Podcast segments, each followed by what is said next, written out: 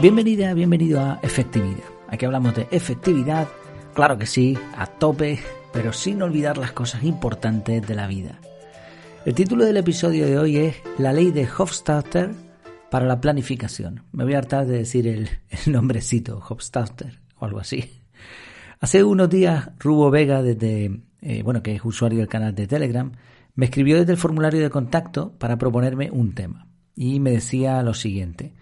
Dice, te comparto la ley de Hofstadter tras buscar en efectividad y no encontrar sorprendentemente ninguna mención a la misma.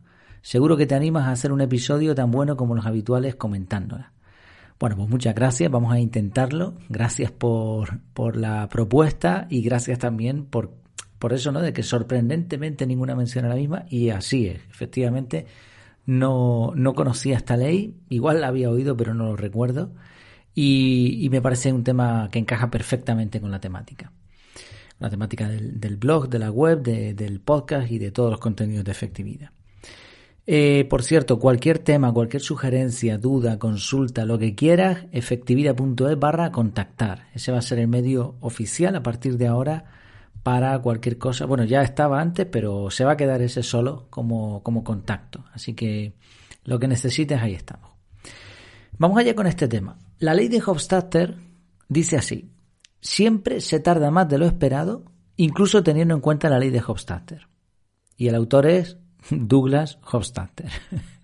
Este señor usa una doble autorreferencia. La primera porque titula la ley con su propio nombre, tonto no es, desde luego, y la segunda porque incluye la ley en la propia ley, algo así como aquí en España se suele decir de la pescadilla que se muerde la cola.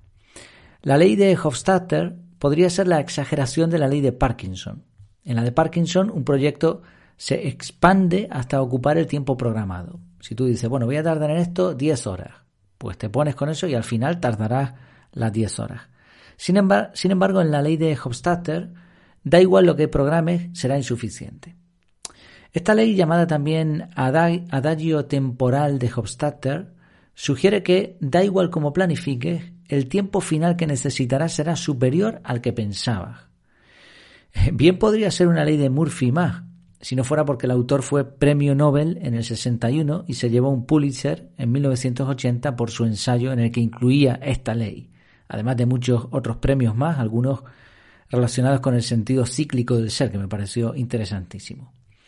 Si te fijas, el enunciado de la ley es bastante cerrado o sea, esto siempre se tarda más de lo esperado, parece pues que cae con peso, ¿no? Pum, siempre se tarda más y punto. Quizá por ser tan cerrado es también bastante falso este enunciado. Cualquier persona con algo más de experiencia que un bebé habrá vivido situaciones en las que decimos, wow, he tardado menos de lo que esperaba. Así que la ley no se cumple siempre. Y el problema que nos encontramos aquí, como en muchas otras frases famosas, es que falta contexto. Originalmente, esta ley se relacionó con el desarrollo de software. Un ejemplo de, su aplicación es los ordenadores que jugaban al ajedrez. Casualmente hablamos hace poquito de ese tema. Durante muchos años, un buen jugador de ajedrez podía ganar a un ordenador. Entonces se propuso que para que un ordenador ganara a un humano pasarían unos 10 años. Sin embargo, en realidad faltarían 10 años más. Y esto se cumplió así y Hofstadter sugirió que esto era una prueba de su ley. En realidad esta anécdota no nos dice gran cosa. Al igual que ocurre con el efecto Lindy, este tipo de afirmaciones solo se pueden confirmar cuando suceden. Claro, cuando no se cumplen, pues no se hace referencia a la ley. Nos sigue faltando algo, porque un señor tan inteligente no iba a decir una auténtica chorrada. La clave está en lo que precisamente no dice la ley.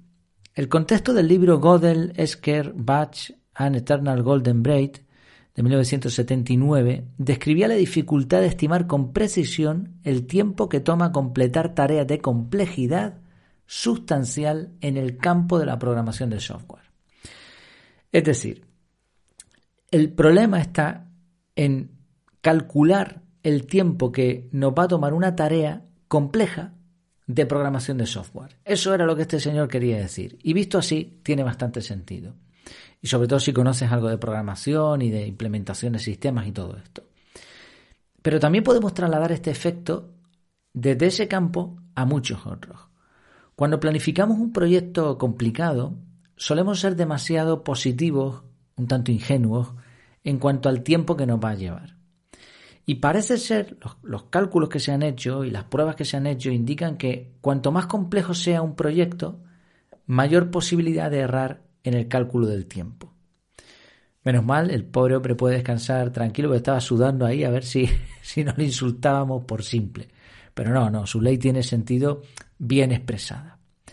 Y ahora que ya tenemos la ley bien definida, vamos a luchar contra ella. Hay varias formas de hacerlo.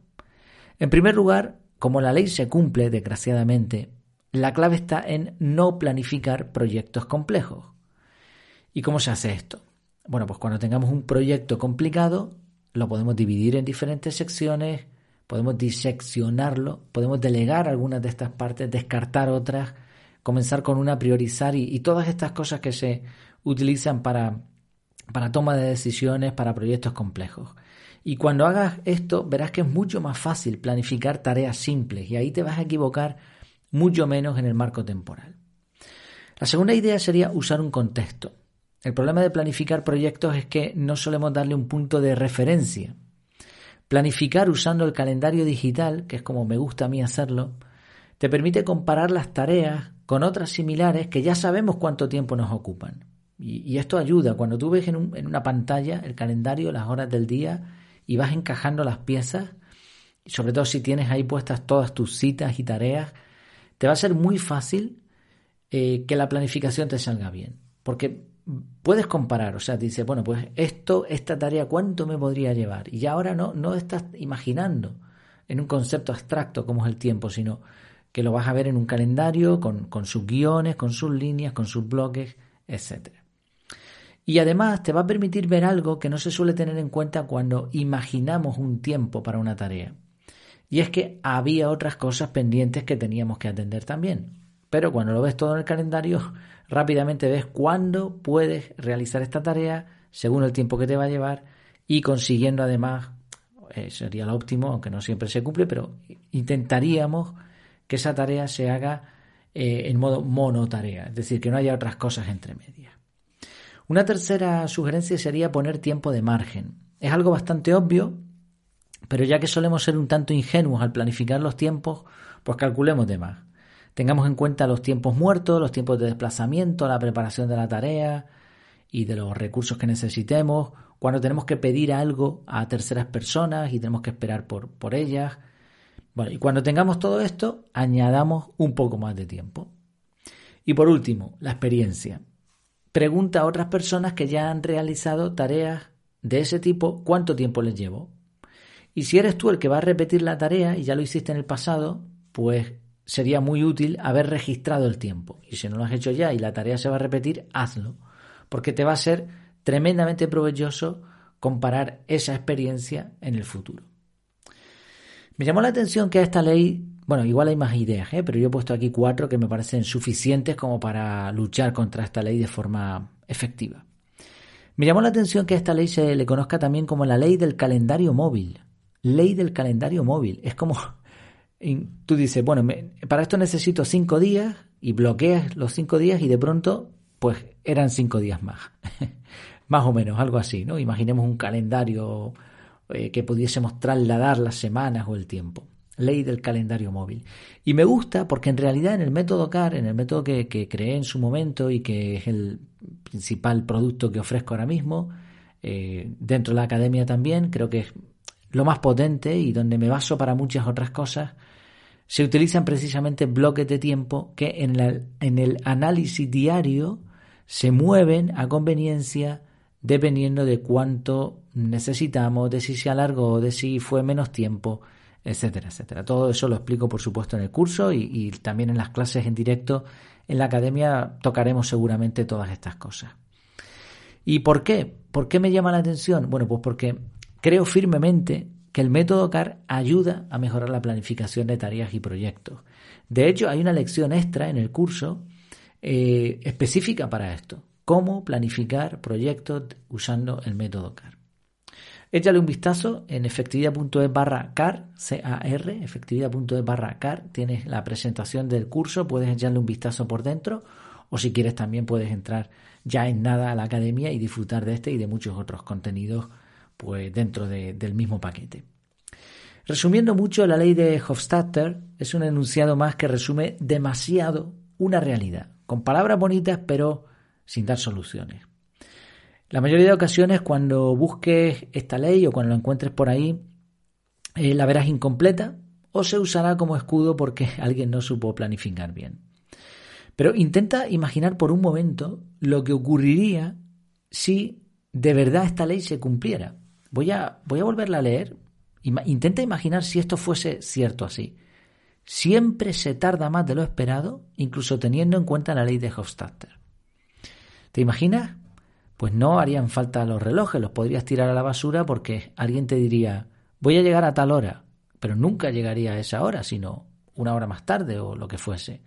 O una empresa lanzaría un proyecto y, diría, el día tal, lanzamiento del nuevo iPhone, por ejemplo. Pero lo incumpliría, ¿no? Una, una vez tras otra. Evidentemente esto no, no sucede. Pero claro, no es casualidad. Detrás de una planificación correcta hay siempre esfuerzo inteligente. Así que dale caña, planifica y escapa del señor Hofstadter. Muchas gracias por tu tiempo, por tu atención y hasta la próxima.